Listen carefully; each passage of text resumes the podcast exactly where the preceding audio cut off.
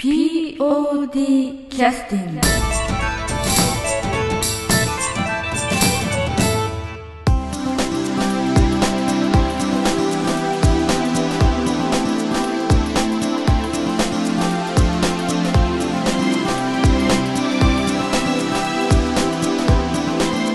劇団 POD ポッドキャスティングです。この番組は富山県を拠点としたアマチュア劇団である劇団 POD のポッドキャストです。劇団員や関係者ミュージシャンやアーティスト他の劇団の皆さんにご出演いただきましてオリジナル制作の劇中音楽を交えていろんなお話をしている番組です。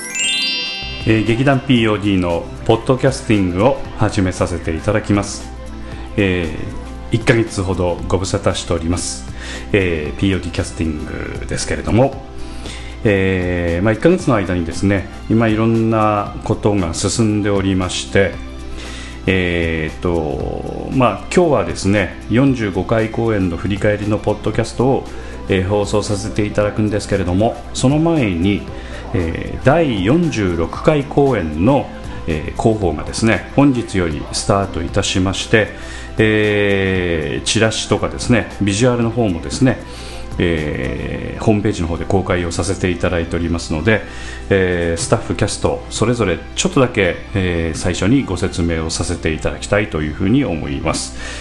第46回公演は、え2016年、え7月の9日土曜日それから10日日曜日に高岡市障害学習センターホールウィングウィング高岡の方で行わせていただきます、えー7月の9日7月の10日ということで、えー今から、えー、と2ヶ月ほど後ぐらいになります。もう2ヶ月、えーになりました。で、えー、と題名がですね「子どもの一生」という題名です、えー作が、えー中島ラモさんという方の脚本をお借りします、えー中島ラモさんは知ってる方はご存知だと思いますけれども、えーまあ、すでに実はあの残念ながらあのお若くしてお亡くなりになってらっしゃるんですけれども、えーまあ、当然のお芝居を作ってらっしゃる方でもあるありますしあと小説をお書きになったりあるいはあの、えーデザイナーとして活躍をされたりあるいは、えーそうですねあの音楽活動もされてらっしゃって、まあ、幅広い活動をされてらっしゃった方で、えーその中でもあの、えーとこの「子どもの一生」という脚本は非常に、え有名だということで、えーお聞きをしている脚本です。えーお芝居の内容は今今後ねあのいろいろちょっとまたお話をさせていただきたいと思いますけれどもそういったあの非常に、え変わった、え演目を今回をさせていただきます。まあ私はあの脚本を、まあ、毎回のことながら、えー事前にあまり読んでおりませんので詳しいことは分かりませんが、えーえーと実際に、まあ、お芝居の練習を、ね、見た方とか、まあ、実際劇団員に話を聞いたりするとまあ、劇団 POD でこういうお芝居やるんですかというような内容のお芝居というふうな見方もあるということですので非常にちょっと私個人的にも楽しみにしております、えー演出は田村小幸ですね、えー以前の公演の方でもこれでに、えー演出をさせていただいておりましたけどこれで2回目の公演になるんでしょうかね。えーっと前回の公演につきましても、えー過去の公演でもですね「流れ星」という公演を田村小里さんが演出されてましたけどもねそれ以来ということになります、えーキャストの方はですねえーとまあ、チラシをご覧いただければ分かりますが全部で8人ということで、えー客演の方では、えー今回お久しぶりのですね、えー友人企画の野地大輔さんに、えー参加いただくということになっております、えー詳しい話はねまたおいおいまたポッドキャストの方でも、えーいろいろまあえーいろいろこうご提案というか、まあ、いろんな形でこんな風にご覧になったらどうですかみたいなことをですねいろいろお話をしていきたいと思うんですけれども今日は触りということでいろいろちょっとあの簡単にだけですけれどもね、えーお話をさせていただきました、まあ、チラシの方に書いてありますけれどもね、えー報復 Z の超一級 B 級ホラーということでねちょっとあの怖いお話なんだけれどもちょっと笑えるお話なのかちょっとね今まで本当に POD でやったことのないようなお芝居だということを聞いておりますのでぜひ皆さんお楽しみにしていただければと思います。えーっとゴールデンウィーク明けにはですねえー各プレイガイドの方でもチケットの方マイル券発売をさせていただくことになっております、えーもう一度繰り返しますが劇団 POD 第46回公演「子どもの一生」えー7月の9日土曜日7月の10日日曜日に高岡市障害学習センターホールウィングウィング高岡の方で公演をさせていただきます。上演時間につきましては約100分ということで、えーまあ、1時間半ちょっとということになります、えー前売り券は一般800円、えー中高生400円当日一般1000円中高生500円というふうになっております。えーぜひとも、えー各プレイガイドの方で事前にマイル券の方をお求めいただければと思いますし各劇団員の方でもマイル券の発売をしておりますのでよろしくお願いをいたします。それでは、えー第45回公演、えー今度は愛妻家の振り返りポッドキャストの方をお送りさせていただきます。よろしくお願いいたします。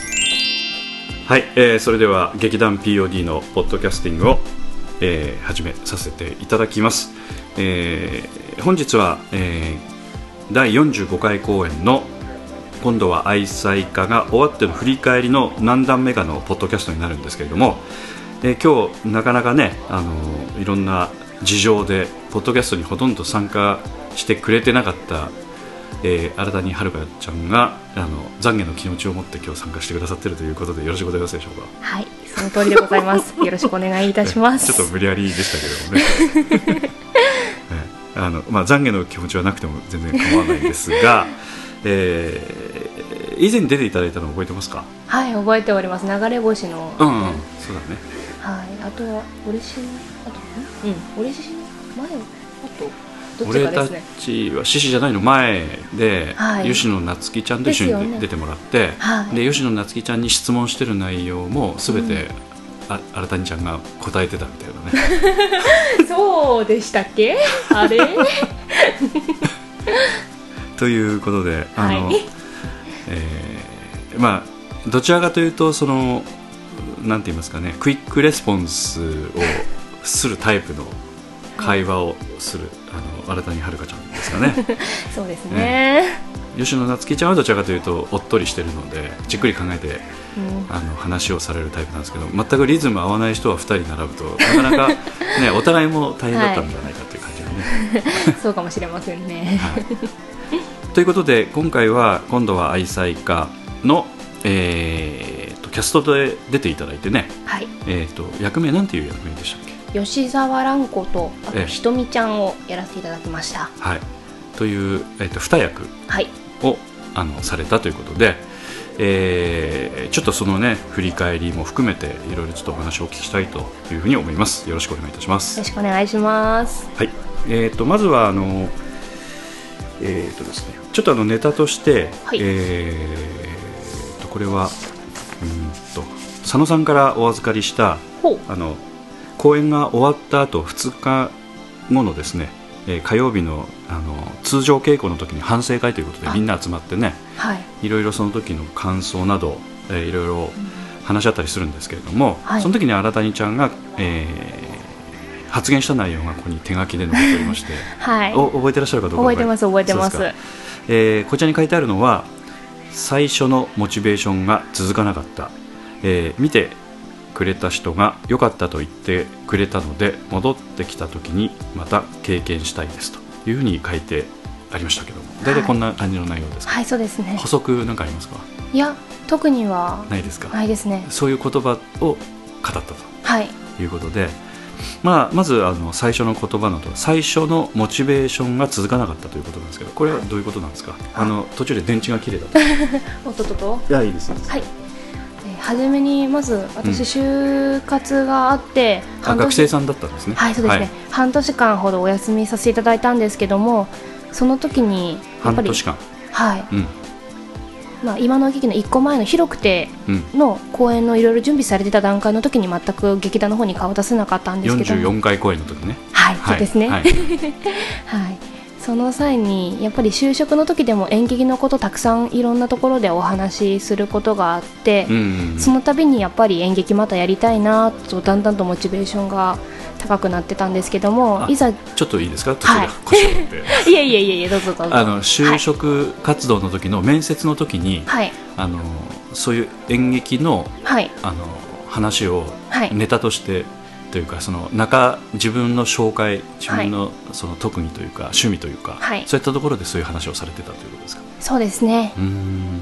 でそれは結構武器になったんですか？だと思いますね。実際にも話した社長さんにもその話結構反応があって、え。またいろいろこちらからもお話ししたんですけども。ほうほうほうほう。はい、ということで、はい。あの就職活動に役に立つ劇団 POD そうですね。えぜひとも入団をしてください。こういうことでございます。そうですね。ではい。はいはい。途中で話の途中でえいえいえ。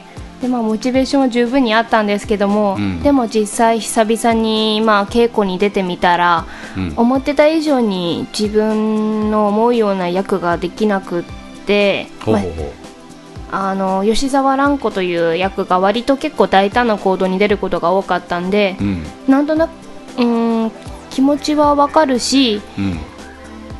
わかるんだけども自分が実際にそういう行動に出てみたらどうしても羞恥心の方が勝ってしまってなかなかそれに慣れるまでにだいぶ時間かかっちゃって相相手役というか門口さん北見役だった門口さんには迷惑かけましたね何度も稽古付き合ってもらっちゃって途中でやっぱり「チッ」とか言ってきたってことですか？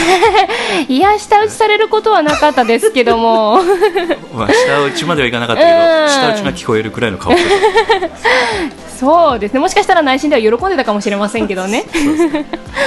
たただちょっと分かんなかったの。は最初のモチベーションが続かなかったというのはモチベーションがそもそも今の話ではあったのかどうなのかよく分からないあもちろんモチベーションすごくあって。それいつの段階だったんですか？結構うーんえっとあったえっととりあえずすごく就職活動ではい。演劇の話しましたと、しましたと。あでそうん。でまあその話しながら芝居やりたいなと、はいまたうん。劇舞台に立ちたいなとうん。普通に声出して自分で演技できる場がまたうん。立ちたい立ちうん。欲しいなと思って。うん。うん。ではい。その時にモチベーションが一番高かったとそうですね。それが、はい。えーやってみるとうん。うまくいかなかったのではい。モチベーションが下がったと。そうですね。まあでもその分もっと上手くなりたいなっていうそういう面ではうんさなんだろうそのモチベーションが下がりきったってことはないんですけども、うん。でも初めほどだんだん高くはなくなってきましたね。あそうなんだ。うん。で下がったまんまこうよんどんよりしたまんま 本番を迎えて終わってしまったと。いや、そんなことはないです。そんなことはないですよもちろん。あの、はい。この言葉では 最初のモチベーションが続かなかったそうなんでねだけで終わってるのではい。あのもしそういう言葉だけがあうん。のであの反省会でお話しされてたんだそういうふうにみんな思ってる可能性もあるかなと はいまあもちろんあの本番1か月前とかだったらもっと自分もちゃんと演技したいなと強く強く思ってえ稽古には取り組んでたんですけどもはでもまあ終わったら終わったでえ確かにやりきった感はあったんですけどもでももっとここうまくできたんじゃないかとかここもう少し例えば蘭子と瞳の役をもっと差が出せたんじゃないかとか、そういう反省はありましたね。えうん何そのさモチベーションが続かなかったという言葉のお答えは聞いてないんですけど、その後いつ頃モチベーションが復活したのかとか、その辺はどうなの？その辺うーん。なんだろう。復活したうーん。下がったけどでもやっぱりうまくいく時もあったりして例えば個人的にはあの4番の蘭子が酔っ払ったシーンが結構個人的には好きで、あ4番のね、はい、うん、一番最後の、はい。えー場面に近いところですよね、うん、うん。本音をみんなが言うところ。ねはいそうですね、うん。うん、あのシーンが好きであのシーンの稽古頻繁に頻繁というかよくやる、はやっぱり初めの稽古の頃は12場面の稽古がメインだったりしたんですけども、そこの終盤あたりの練稽古するようになってからは、うん。まあ、まずそこ頑張ろうと思って、うん。それから他の場面ももっともっと頑張ろうと思って、うん。うん、そこでまたモチベーション回復したかなって感じですかね。そうなんだ。はい。あの反省会の時こういうふうにおっしゃった意味というのは、最初のモチベーションが続かなかったと一言おっしゃったのはどういう気持ちで言われたんですかね、あうん、それが先ほど言った通り、まあ、うん。就活終わって戻ってきた時すごく高かったはずのモチベーションがやっぱり始めたら自分のそのうん。なんだろう離れてたからかもともとの自分の演技力の不足さに気づいたからかそれのせいでモチベーションが下がっちゃってという意味で話して、うん、お前ら気をつけろと。いえいえ全然全然そんなことはそんなことはないです。はい。どういう意味で言われたの？言い訳で言われたの？それとも報報告として知っといてもらいたいって言われたのか？全然全然そんなことはない独ど。り言みたいに近い？もう本当にその時は私も感想として特に 考えていなかったのでそのまま思いついたことをポンポンと言っとったような形で後から私も他の人の聞いとってああこう言えばよかったなああ言えばよかったなとちょっと。ただこれ見ると 順番から言うとはい。1234567891011番目に言ってるのでもうそんなみんなの聞いてる。あの冷静にね自分の言った後に考えてみたらちょっと。はい。実あの、はい。その頃ちょっとちょっとね2日う経っんてからの感想と、はい。えー今振り返っての感想もうちょっと日が経ってますので、うん。ちょっとなんていうかお話しされる内容も変わるんじゃないかと思うんだけど、うん。ざっくりとなんか感想っていうのは変わってない？ここに書いてある内容と。ざっくりとだったら変わらない。あの最初のモチベーションが続かなかったという感想、うん。うんダメだったと。お前ら気をつけろ、いやいやいやいや全然全然もう自分に対しての反省なので。はいそれ以外はないの？あそれ以外だったらうん。まあさっき、えっとうんそのモチベーションの話はまた違うんですけども、その感想の中でも言った中で、あじゃああのあ。この中に入ってないのね？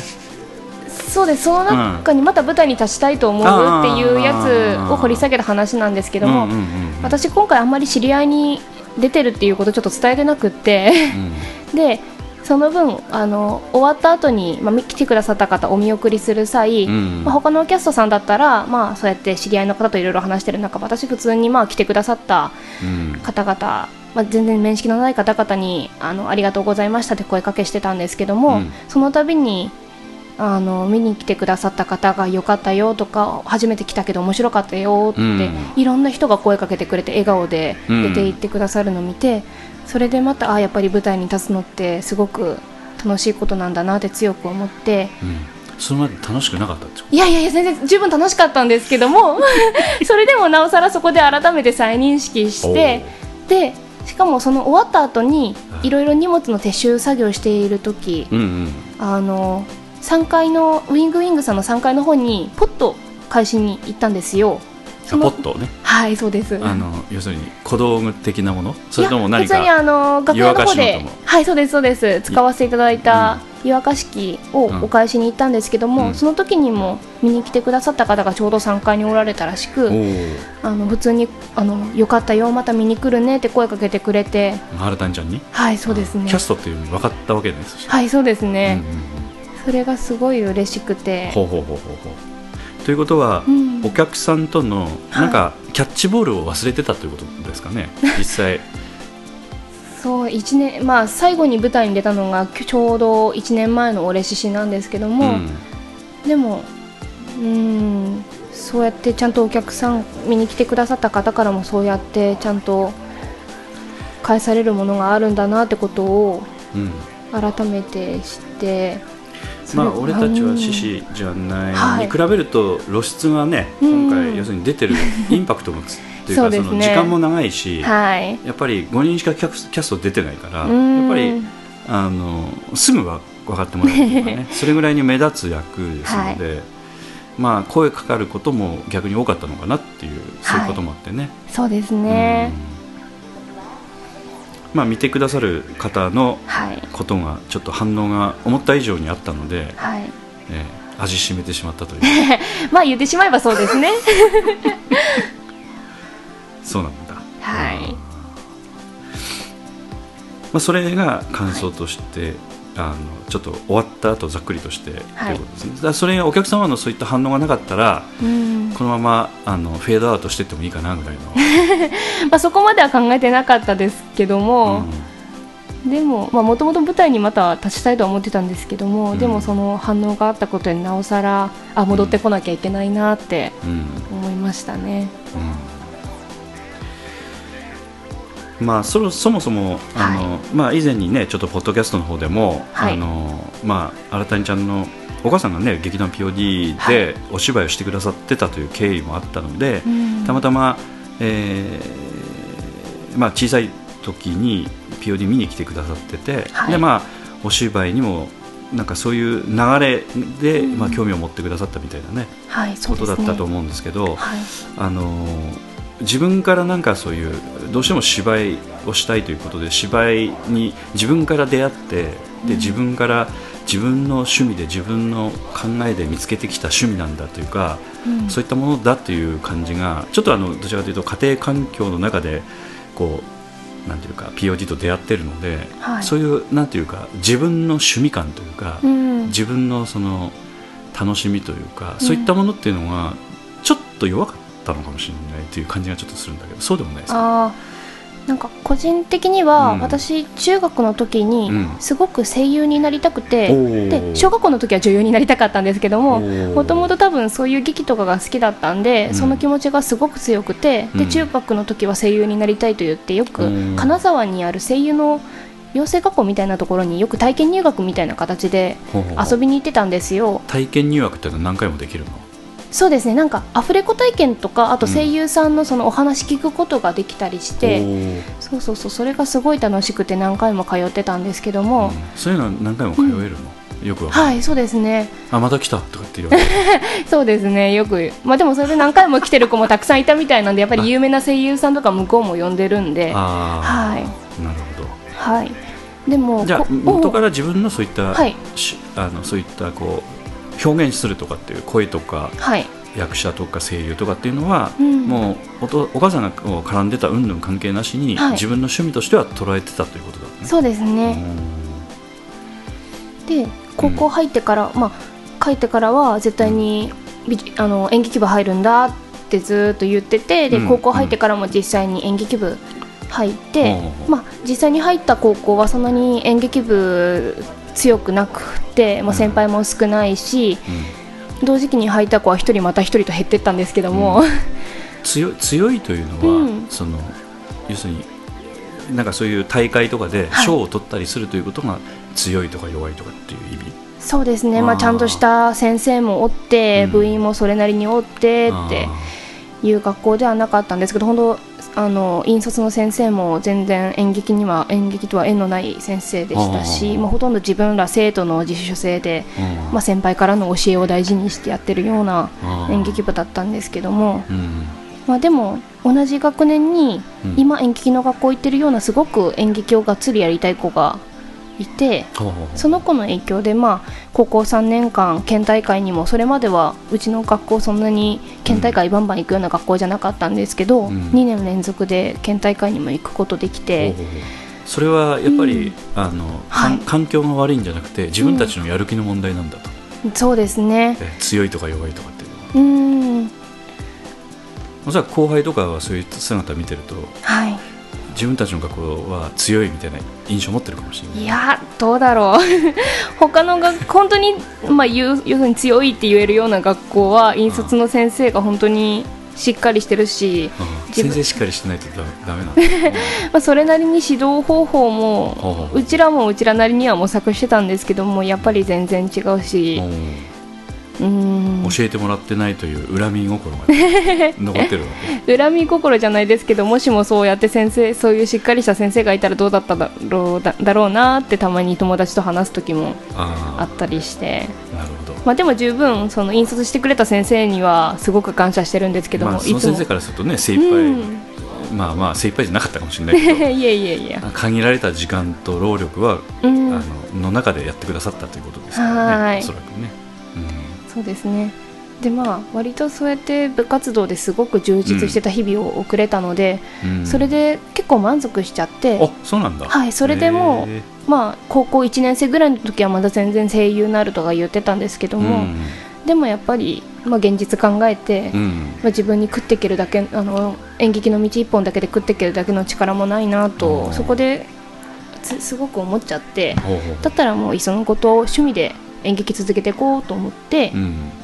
で、まあ、今入った学校がサークルとかそういうのも全くないということでうんうん。学校が決まった途端にまあよし POD 入ろうと思って POD の門を叩かせていただきまして、まあその時のなんか選択肢としては、そのはい。進む学校によってはそういったものがある学校もあったから、はいそうですね。そういう場合はそっちに入ろうかなみたいなそっちに進む場合はね。そう。ですね、うん、なんかそういうこともちらっとおっしゃってましたよね。はい。うん、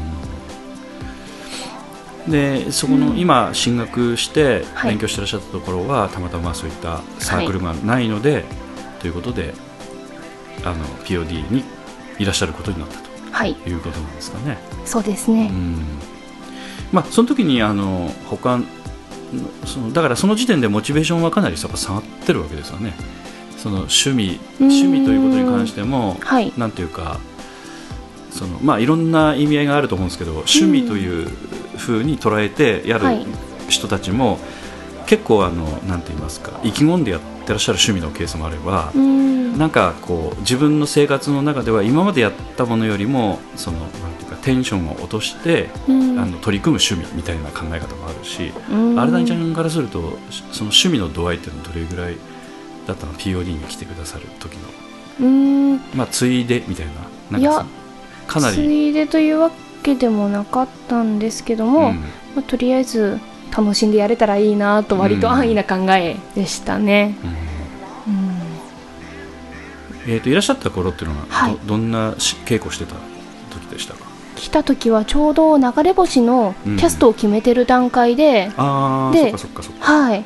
あの入った瞬間に南本さんやったかな、うん。うん南本さんから「金子が来た」と言われたのは今でもあ忘れませんね。金子という役柄の名前を呼んで、はい、はい。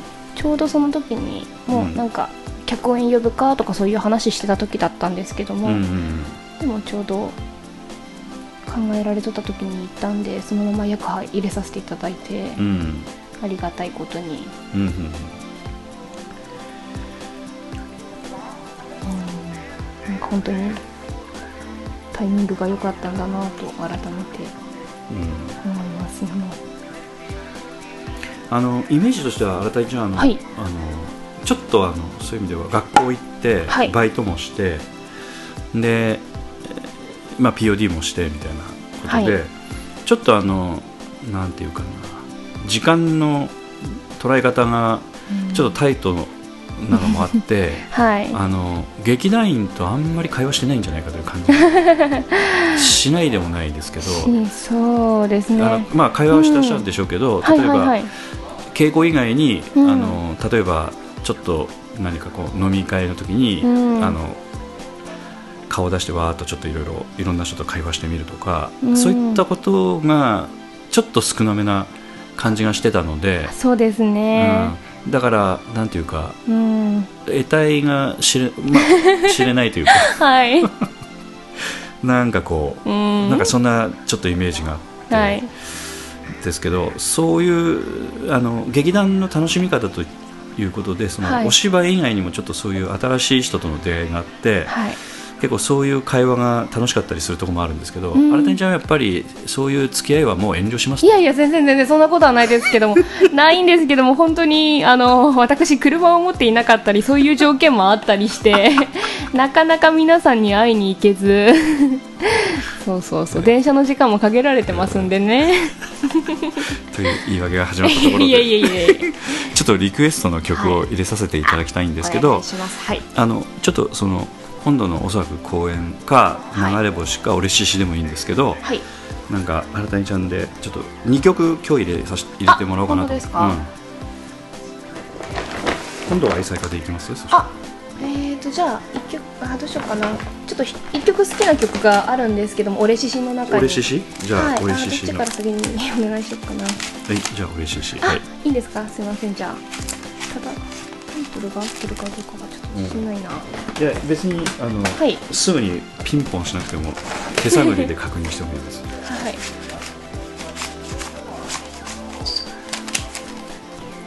あじゃあ先に今度は愛妻家の方から。そっち行きますか。はい、はじゃあクリスマスアゲインをはいはいはい。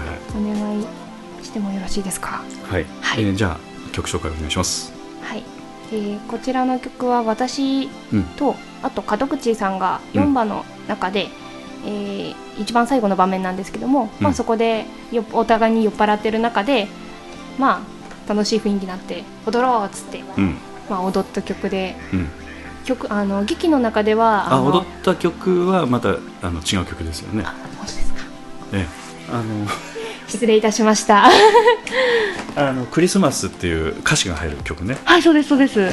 あれはあのえっ、とね。はい。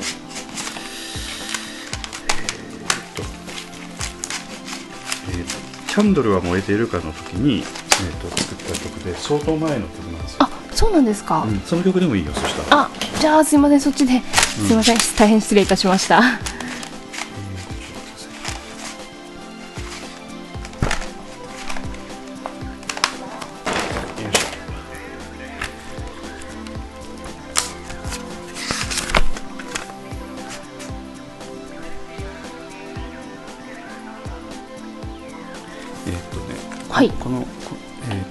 っと6曲目かな。ああそうですね。で、えーっとはい。おそらく歌詞がはじめメリーメリークリスマス。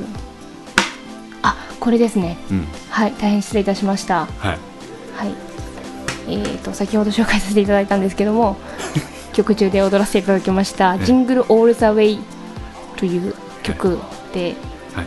えーっと、ね、な何回公演になってますか？ね45回公演ん？あでも前に使われた曲？あ19回公演19回公演、はい。そんなに前の曲だったんですね、そうそうそう。はい、こちらちょっと劇中途中で途切れちゃったんですけどもでも、うん。すごく素敵な曲なので聴いていただけたらなと思います。はい、じゃあはい。ジングル・オーザーウェイはい。どうぞお聴きください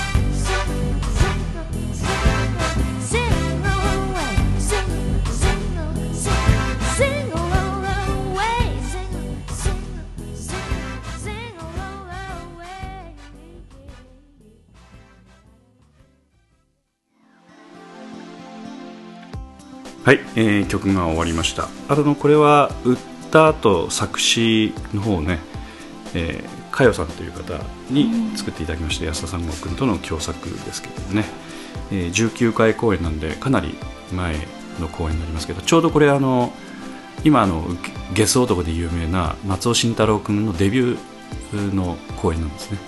そうなんですね、ええあのこの時はゲスってなかったんですけど、まあ、ゲスゲス。そうですね。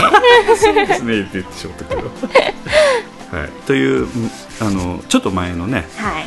公演なんですけど、うん。あのこの時に、まあ、過去の遺産ということで遺産というかね貯金で はい。させていただいたんですけどもあのこういうところでまた使える曲だということでね、うん。非常にあの昔の曲が使えるというのは非常に逆に言うと昔の曲を知ってる人からすると嬉しいですよね。あここで使ってもらえるんだみたいなね、うん。うん。えーその公演は、はい。えーっと2000年ちょうどですか？ら今から15年前になるんですね。あれ？そしあでも母抜けてすぐ。すぐですね。お母さん1999年の「ゴジラ」に出てらっしゃったの。確かね。そうですね。よく覚えてらっしゃる、うん。えーお母さんのちなみにデビューは、はい。第4回公演の「ハックルベリーにさよならさよならをで」劇団 POD にいらっしゃったのは1991年のあほの第3回公演の「朝君は汽車に乗る」で確か照明の担当してくださったと思いますけどね、おお、うん、そんな前から。そうですね。で、えーはるかちゃんが、えーお腹の中にいたのは1992年の12月の「家の光」という公演の時に、えいや私1995年生まれですが。あ あら？大変失礼いたしまいえいしえいえ。た入ってなかったんですね。そうですね。ということです。はい。あのーこの、えーまあ、POD の歴史とともにねはるかちゃんもちょっと 人生を生きき生き切ってくださったということでねありがたいことなんですけど、はい、ということでちょっとあの話はあのさっきの言い訳のところに戻りますけれども、はい、あの実際まあはるかちゃんがそのそのコミュニケーションを劇団員の方とあんまり取ってないイメージがあるんだけれども それはたまたま車の影響とかで仕方なし本当は撮りたいんだけれどもみたいな、はい。そういう感じなんでしょうかね。そうですね、まあ、次の日も学校終わったりしてあの遅れたりなんだりしたら後からね母お母様からねあのお怒りが ありますんで、はい、やっぱりね、はい。あのお父さんお母さんあのご両親あるいはあのなんて言いますかね親の立場からすると、はい。あのまあ女親であろうが男親であろうが おじいちゃんであろうがおばあちゃんであろうがねやっぱりあのやっぱまともに学校行ってなかったらやっぱ送りますからね。そうですね、はい。ということで、はい。えーちょっとそういう言い訳もあるんですけどもあの実際あの以前にちょっとポッドキャストの方で、はい。あのお聞きしてましたらあのやっぱはるかちゃんとあんまり会話ししてないというあのあの共演者の方々のね感じがあって、はい。で匠くんあの浜口匠くんね、はい。あのまあ、同じ世代のうんうんあの人ですけれども、はい。えーと唯一というかねなんか会話として噛み合ったところがはい。えー弱虫ペダルと アニメーションのね、はいアニメーションというかあのコミックの、はいそうですね。それと東京グルでしたっけ、あそうですね、ええがでちょっと、はい。まあ、会話が成り 成り立ったと。あはい。う んなんか腑に落ちん言い方ですね、はい、そうですね。はい。いやいやちょっとよくわからないので。ではい。あのそれを横で聞いてたはい。あの、まあ、中島八重子ちゃんは全然知りませんみたいな。そそういうアニメーションも知りませんみたいなうん。そうですね。はいまあ弱虫ペダル。まあ、はい。後でちょっと私弱虫ペダルは知ってたんですけど、はいはいはい。東京グルは知らなかったんで、うん。ちょっと調べてみたらはい。かなりグロテスクなああそうですアニねメーションというか、はい。あのコミックうんなので、そういうものを好まれるというのは普通なんですか？今の世の中って。いや私も言うて結構グロいの苦手でたまたま東京グールは妹が好きで。あグールなのね。はい、うん。読ませてもらって妹さんはやっぱりその、はい。グロいのが好きなんですか？いやうんグロいのが好きというか多分世界観とかなんかキャラクターとかが好きなのかな？ほうほうほうほう。うん。ということなんですか？はい、はい。私もどちらかといったらそうグロい目はなるべく見たくないんですけども。あーでも結構すごいですよね、あれね。そうですねまあちょっと私もあの表面的なことしか知らなういので、ん。あなんとまあ今の今時の人たちだと、うん。はい心の中ではこんなこと思ってるのかみたいな。怖いですね。そうそうでもない。あの要するにちゃんとした世界観をベースにしたところが気に入ってらっしゃるみたいな。そうですね。私としてはそのストーリー展開が好きであ読んでる感じですかね。なるほど、まあ、ちなみにちょっと知らない方向けにちらっとだけそれ解説してくださるとすると、はい。どどんな話なんですか、えっと、うん。まあ人間とは別にグールという存在がうん、生きてる世界であのこえっと漢字は結構難しい漢字になってえますよね。ーっ、と空という。はいそうですね。口辺に食べると書いての空あに種類の種だったかな、うんうんうん。それでグールと呼んで、まあ、グールがもともと食人鬼とかそういう意味うんうんうんやったかな。人間を食べるということね。そうですね。はいはい。そういう意味なんですけどもそういうのが生きてる世界観で でまあそういうのが好きだね。うん。いやいや私は別にそういう、うん、グロゲは本当にダメなんですけども。うん。はい。なんですけどもまあその中でもまあ頑張って人間と共存しようと頑張ってる。あそういう話なの？話ではありますね一応。主人公が突然そのグールになってしまってあなるほど。なんとか共存の道選べないかと模索して。ただその人からすると食べ物が目の前にいるみたいな感じなんですよね。だけども、うん。でもやっぱり食べるわけにはいかないから必死で耐えて耐えてでも普通の人間の食べ物食べようとしたらすごくまずい。うんうんうん。からなんとか自分のそういう食べたい衝動を抑えながら頑張ってうん。頑張って、なんとか共存しようとする話ですね。なるほど。はい。もしかしたら匠君はそういうグロい描写が好きなのかもしれませんけどね。こ ここで突き放したわ。まあまあまあそういう中ということで。わかりました、はい。あのーはい。まあ今回の芝居についてはそういう意味では世代もちょっとね、あのうん。門口君とも違うし八重子ちゃんとも違うしはい寺山さんとも違うし、はい。まあ、匠君とはまあ世代が一緒だけれども、はい。なんか生きてる世界が違うのかちょっとわかりませんけどまあ、そういう中でかなり厳しい状況になって、あのこうなんか会話が成り立たない中で あの、はい。まあ、芝居を作り上げていくという、はい。あの劇団らしい作り方になってるなみたいな、みんな要するにうんうん。仲よ仲良し小良しで、うん。もうお互いのことよく分かってますよという間で芝居やってるわけではないところが面白いなと思って、ええそういったところを感じましたけどね。あ今、本当ですか、ええ。皆さん買い買い物からお帰りになりました。お帰りなさいませ今はるかちゃんに人付き合いが悪いという話を。よかったそういう話をね はるかちゃんが人付き合いが悪いいやいやいや私もできることならば本当したいところなんですけどもね、なのでできるだけね劇研の稽古も終わった後も残れる時は残ってお話をしてと。はい。はい。わかりました。はい。ということではい。あのせっかくですのでちょっと皆さんにちょっとはるかちゃんのは話に乗っかってもらいたいんですけどいいですか？えええ。ええ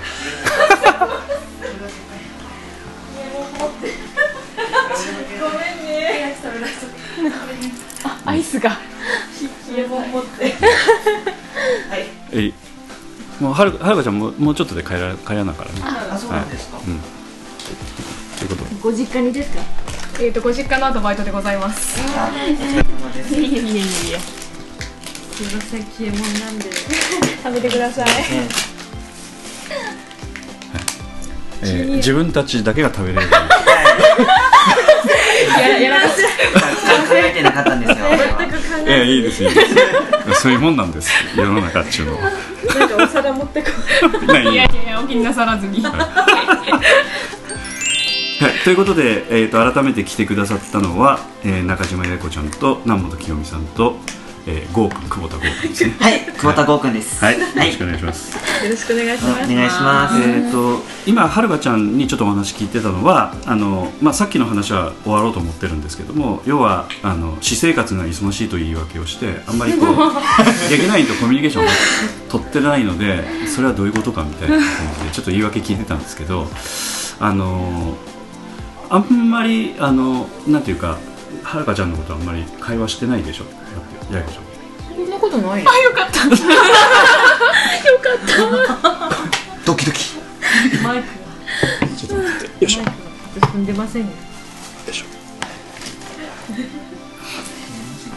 あのそれは何？今その社交辞令的に、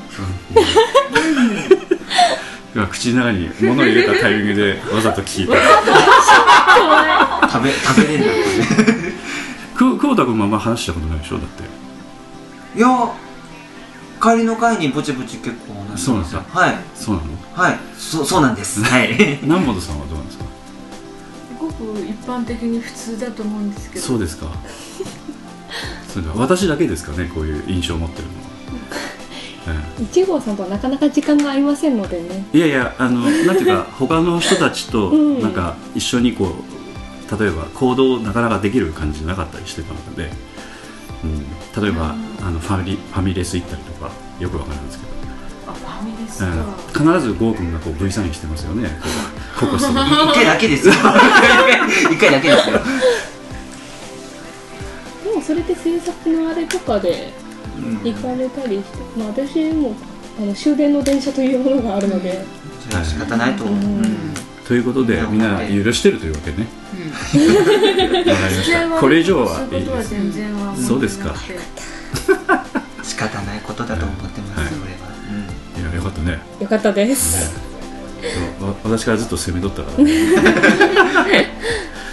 はい。で今回はあの、えー、とお芝居で反省会の時にあの最初のモチベーションが続かなかったという話もおっしゃってたんですけどそれはやっぱ演出から見てすぐ分かったんですか？あこいつすぐモチベーションがこう下がってきたみたいな。下がる、なんていうか、うん、あいいよ開けて、あごめんなさい。えそのみんなあのアイスクリーム今買ってきてね食べてらっしゃるね、はい。下がったって自分で気づいええてまたちゃんとこう取り戻すはい。それって来てたんであ取り戻ししては来てた。はそのまあ落ちたいうのはちょっとクエスチョンとしていはいはい。結局最終的にガーッとはいはいはい。集中してやってくれうんたん。で OK だと思うんですけど、うん。だそうですね。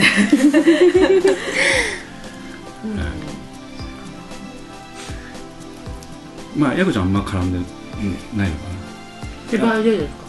そうそう。まあいくつかねちょっと絡みありましたけど。では絡まん一回も絡みませんもんねカンコさんも瞳の時け蹴り入れる時とかね。あここだけですか？うん。本当にあそこだあそこだけ。綺麗なタイキックが炸裂した。あのヤコちゃんから見てなんかモチベーション下がった感じがした。あの要はね最初に意気込んでやっぱ参加しとったりね。そしたら思った以上になんかうまくできんだもんでモチベーション下がっとったっちゅうことを言っとられたけど。私稽古場行っとらんから全然わからないんですけどね。それは本当に個人的な心の動きだけだったのかはためから見て分かったのかね。私とこじゃないかな、ほら、うん。まあ、学生やし、うん相手もね、うん。今ほらねちょっと自立しした感じでね、アパート借りてやっとるような状態の中で、ええ。バイトの収入も大事やろうし。あれもうだ小さかったはい失礼いたしましでもその中でもやっぱりこう役決まって、ええ。声も決まってる状態で、たえ。うん、はるかちゃんなりにやってくれたんかなとは思ってるんですけどね、ええ。だからあんまりあの気にはしてなかったということねそしたら。反省会の時ほら真っ先にその話をしておられたのであの、えー佐野さんがの書いてくれたのメモを見ると。でこの中身で間違いないということで改めてちゃんおっしゃったのね、うん。うん、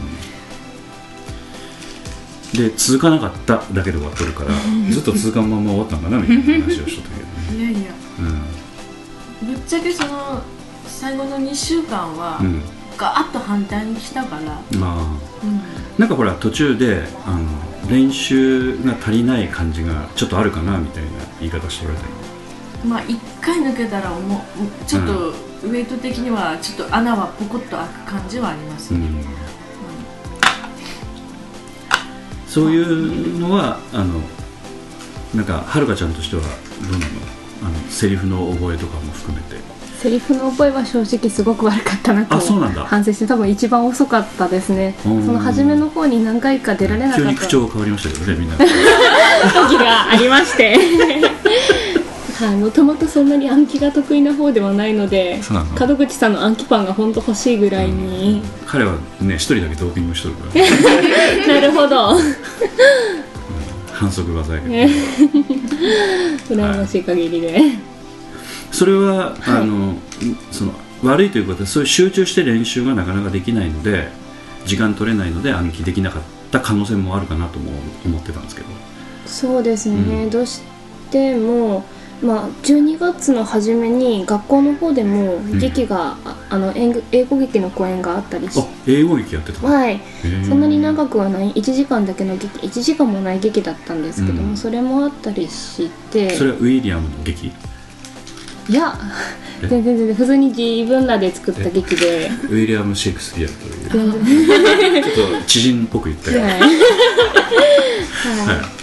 それ自分たちで英語劇作ったはいそうですね、でまあすその中で演演劇の経験者が自分だけだったんで、ごいねそれに表立ってかつあのいろいろみんなに指示出したりうんぬんかんぬんしてたらどうしても、あの劇団の方にあのウェイトをちゃんと重あの重きを置くことができなくてそれまでの間はうんなかなかセリフも入らずご迷惑をおかけしたなと反省しております。そういうのは重なってたんだよね。はい、あ自分たちで脚本作ってたってこと、そうですね。そのビデオとか残ってんの？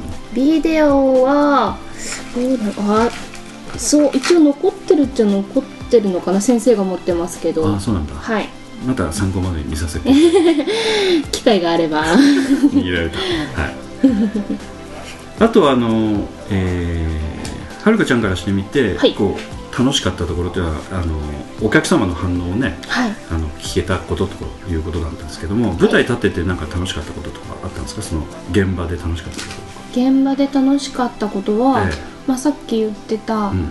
あの4番のシーン。酔っ払うの。シーンっていうのが初めてだったんでその高校からも劇続けてたんですけどももちろんその頃高校生やったっていうのもあって、酔っ払うっていうのがはあ。なかなか演技ですることがなかったんで、うん。うん、今は酔っ払っても大丈夫な年なの？はい大丈夫です。全然うん。二十歳でございます。はい。ということはやっぱり徹底的に飲んでみた日はあったということですか、飲んでみた日中の結局あの意識して飲んだことはなかったんですけども でもあの自分の酔っ払ってた時のイメージをイメージというか、あうん、周りの人だったりだとかそういうのをイメージしてあれてちょっと楽しかったですねそのシーンは、うん。南本さんから見てはるかちゃんはとにかく大体やってほしいことはやってくれたみたいな感じでしたか？そうですね。うん。あの私ちょっとはるかちゃんに聞きたいなと思ってたのは、はい。あのなんて言いますか？瀬戸内寂聴っていうのは寂聴っていうのはご存知ですか、名前聞いたことあります。そうだ。ジャクソン5はご存知ですか？あはいわかりますわかります。ああ知ってるの？はい。あそう。わかります。マイケル・ジャクソンはねおそらくご存知だと思いますけどね、それからダダはわかりますか？ダダは初めて聞きましたね。そうですか。わからんだがよえねーそうわそう。かるんだよ私。お客さんの中で本当、まあ、0.5%分かったかな、かなり細かいところをついてこられた寺山さんのギャグだったんでね、そうですね、えそう一日あそう、え面白かったところでも毎回毎回寺山さんのそのええ。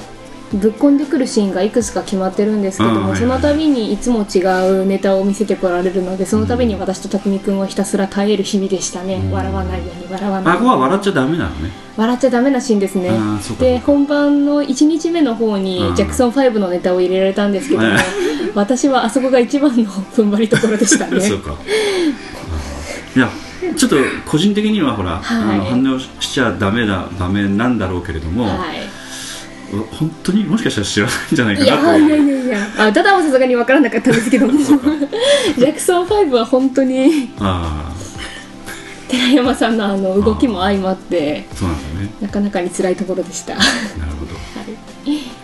あのあとは、えっとちょっと絡んだ中島ちゃんの方からするとこの新新人若手のいや私の方が新人なんです 実は。年はめっちゃ上ですけど。というかあのはるかちゃんの目からすると八重子はどうですそう。八重子はどういつも笑顔が素敵で。お上品に。清純そうに見えましたねなんかそのはい。やっててこう安心感がないとかあるとかよくわからんですけど感触としてはどうだったですかね？いやなんかぶれないところがなんかすごい八重子さんらしくて見ててそれはそれで。ぶれない？うん。なんかやいつも八重子さんのススタンスというか。モチベーション上がった下がったしないということか。そういう意味での。私が見てる限りはなんかうんあんまりそういうことはなかったような感じがします、ね日によってやっぱり雰囲気が変わる人もいらっしゃるかもしれないけどね、うん、うん。そういうことがなくてあなんかこうそういう安定感みたいなことがあったということですかね、そうですね、うん。八重子ちゃんから見てどうどうでした？やっぱ下がり気味の時期もあったとか。よくわからない。気味。うんでもなんだろうやっぱり練習に1回でも休むとあなんか自分の中でこう遅れたって気持ちがあであったりするのかなって。何？えっ、と中島ちゃんがあの新谷ちゃんのせいで遅れた的な？そういう意味？違う違う違う違う違う違う。どはるかちゃん自身がああこうなんかどうしても理何を由があっ言い出すの 上からなんですかそれ。はあはあは。あちょっと焦った感じが見えたということか。挽回しようと思ってという。う、ん。うん。なんかみんな住んでる感があったの？そしたら。そうですね。それはすごい感じる時はありましたね。あそうなんだ。うん。でその頃だからあのナモさんはなんか新谷ちゃんがちょっと遅れ気味でなんこう少し心配みたいなそういうなんかし遅れること自体が心配じゃなくてなんかこうなんかそんなこと言ってなかったっけ？まあ、あのそこでき気持ちながですよ。もしわももしかその、うん。ちょっとやっぱ台本外しとらんとかいうところで、うんうんうん。そういう思いできちんと自分の中でちゃんとそういうふうになちゃんとそういう気持ち持って臨んでくれれば焦るとかそういうことじゃなくて、焦れね、じゃなくてですね、でみんないろんな条件の中でやってるから、うん。そういう人もいるし歪もあるから、うん。うん、だからそこでこう卑屈にならんだならんようにいうことですよ。ねなるほなんとかじゃあ頑張ってやろうみたいな気持ちはつもう公演に向けてはもう持ち続けてほしいものかどそれはあの途中でまあ挽回してきた風にも見えてきたしいいかなみたいな感じだったんでしょうけどね、うんうんまあ割り切って5日後まで覚えようとかねそんな風には普通なかなかできんからね、うん、あとはあのバスタオル。はいはいはい。ややこちゃんがどうしてもやりたくないっつってはるかちゃんに押し付けた役で。はい。そこがあったからじゃないですよ。あのあの時は誰かそのバスタオルを要するにすっぱがすっぱだかのところにこう巻きつけてあの出てるように見せる場面ですよね、そうですね。うん、お風呂から出てくるとこはい。うん、あそこはあの一応ちょっとあのネタばらしとしては、はい。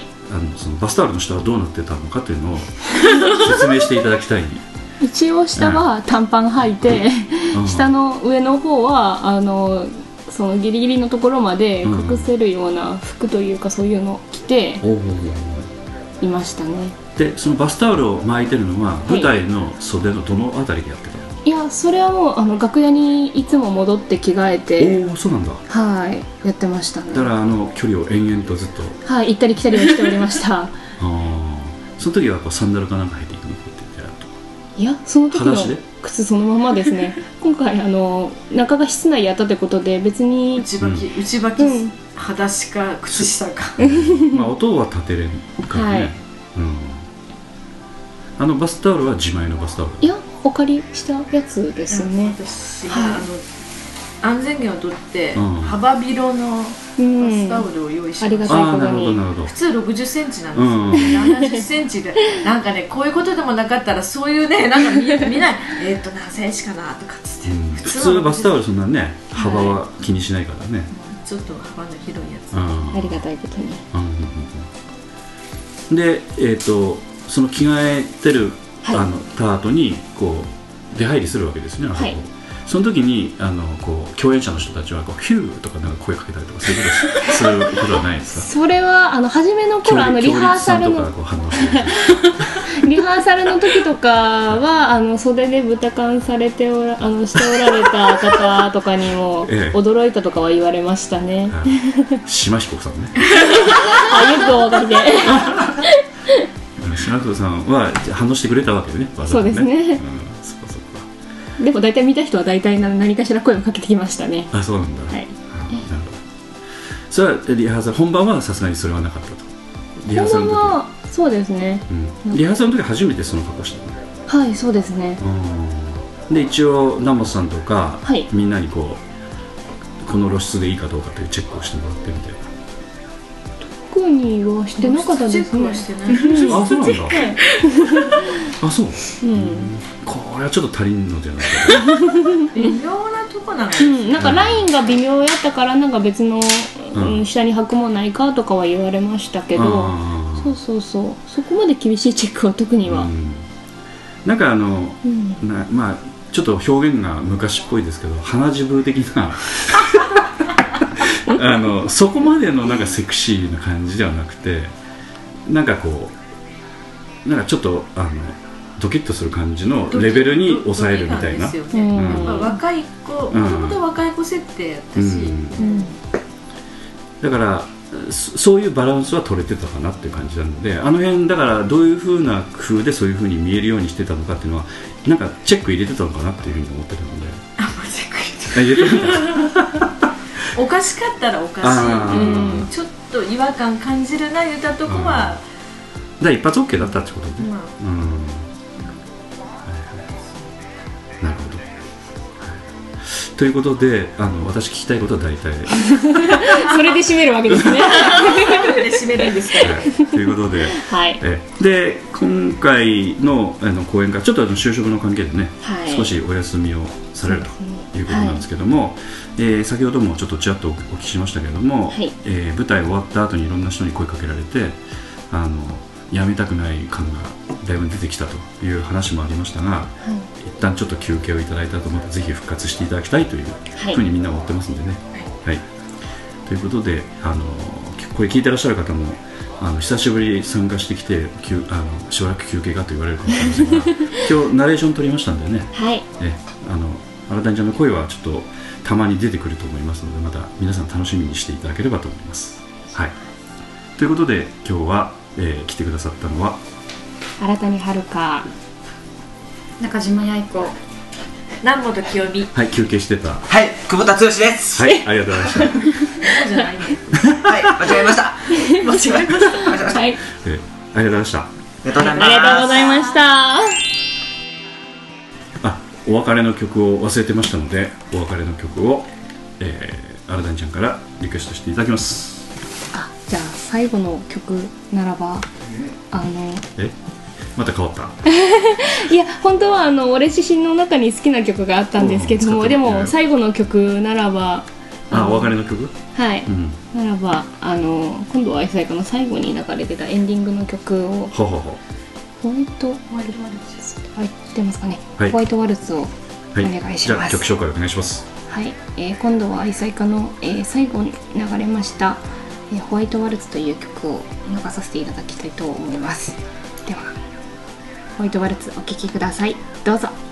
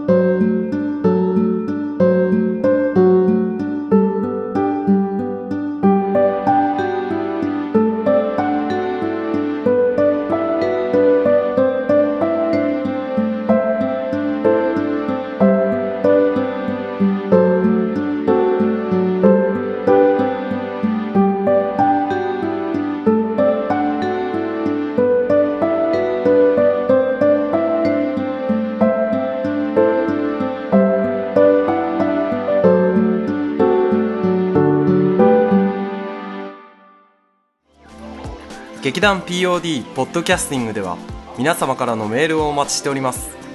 劇団 POD の芝居を見たことがある人はもちろん全くご覧になっていない方からでもメールをお待ちしております。メールをお送りいただいた方には劇団でオリジナルで作曲をしております音楽 CD または音楽ファイルをプレゼントさせていただきます。メールアドレスはマスターアットマーク POD-world.com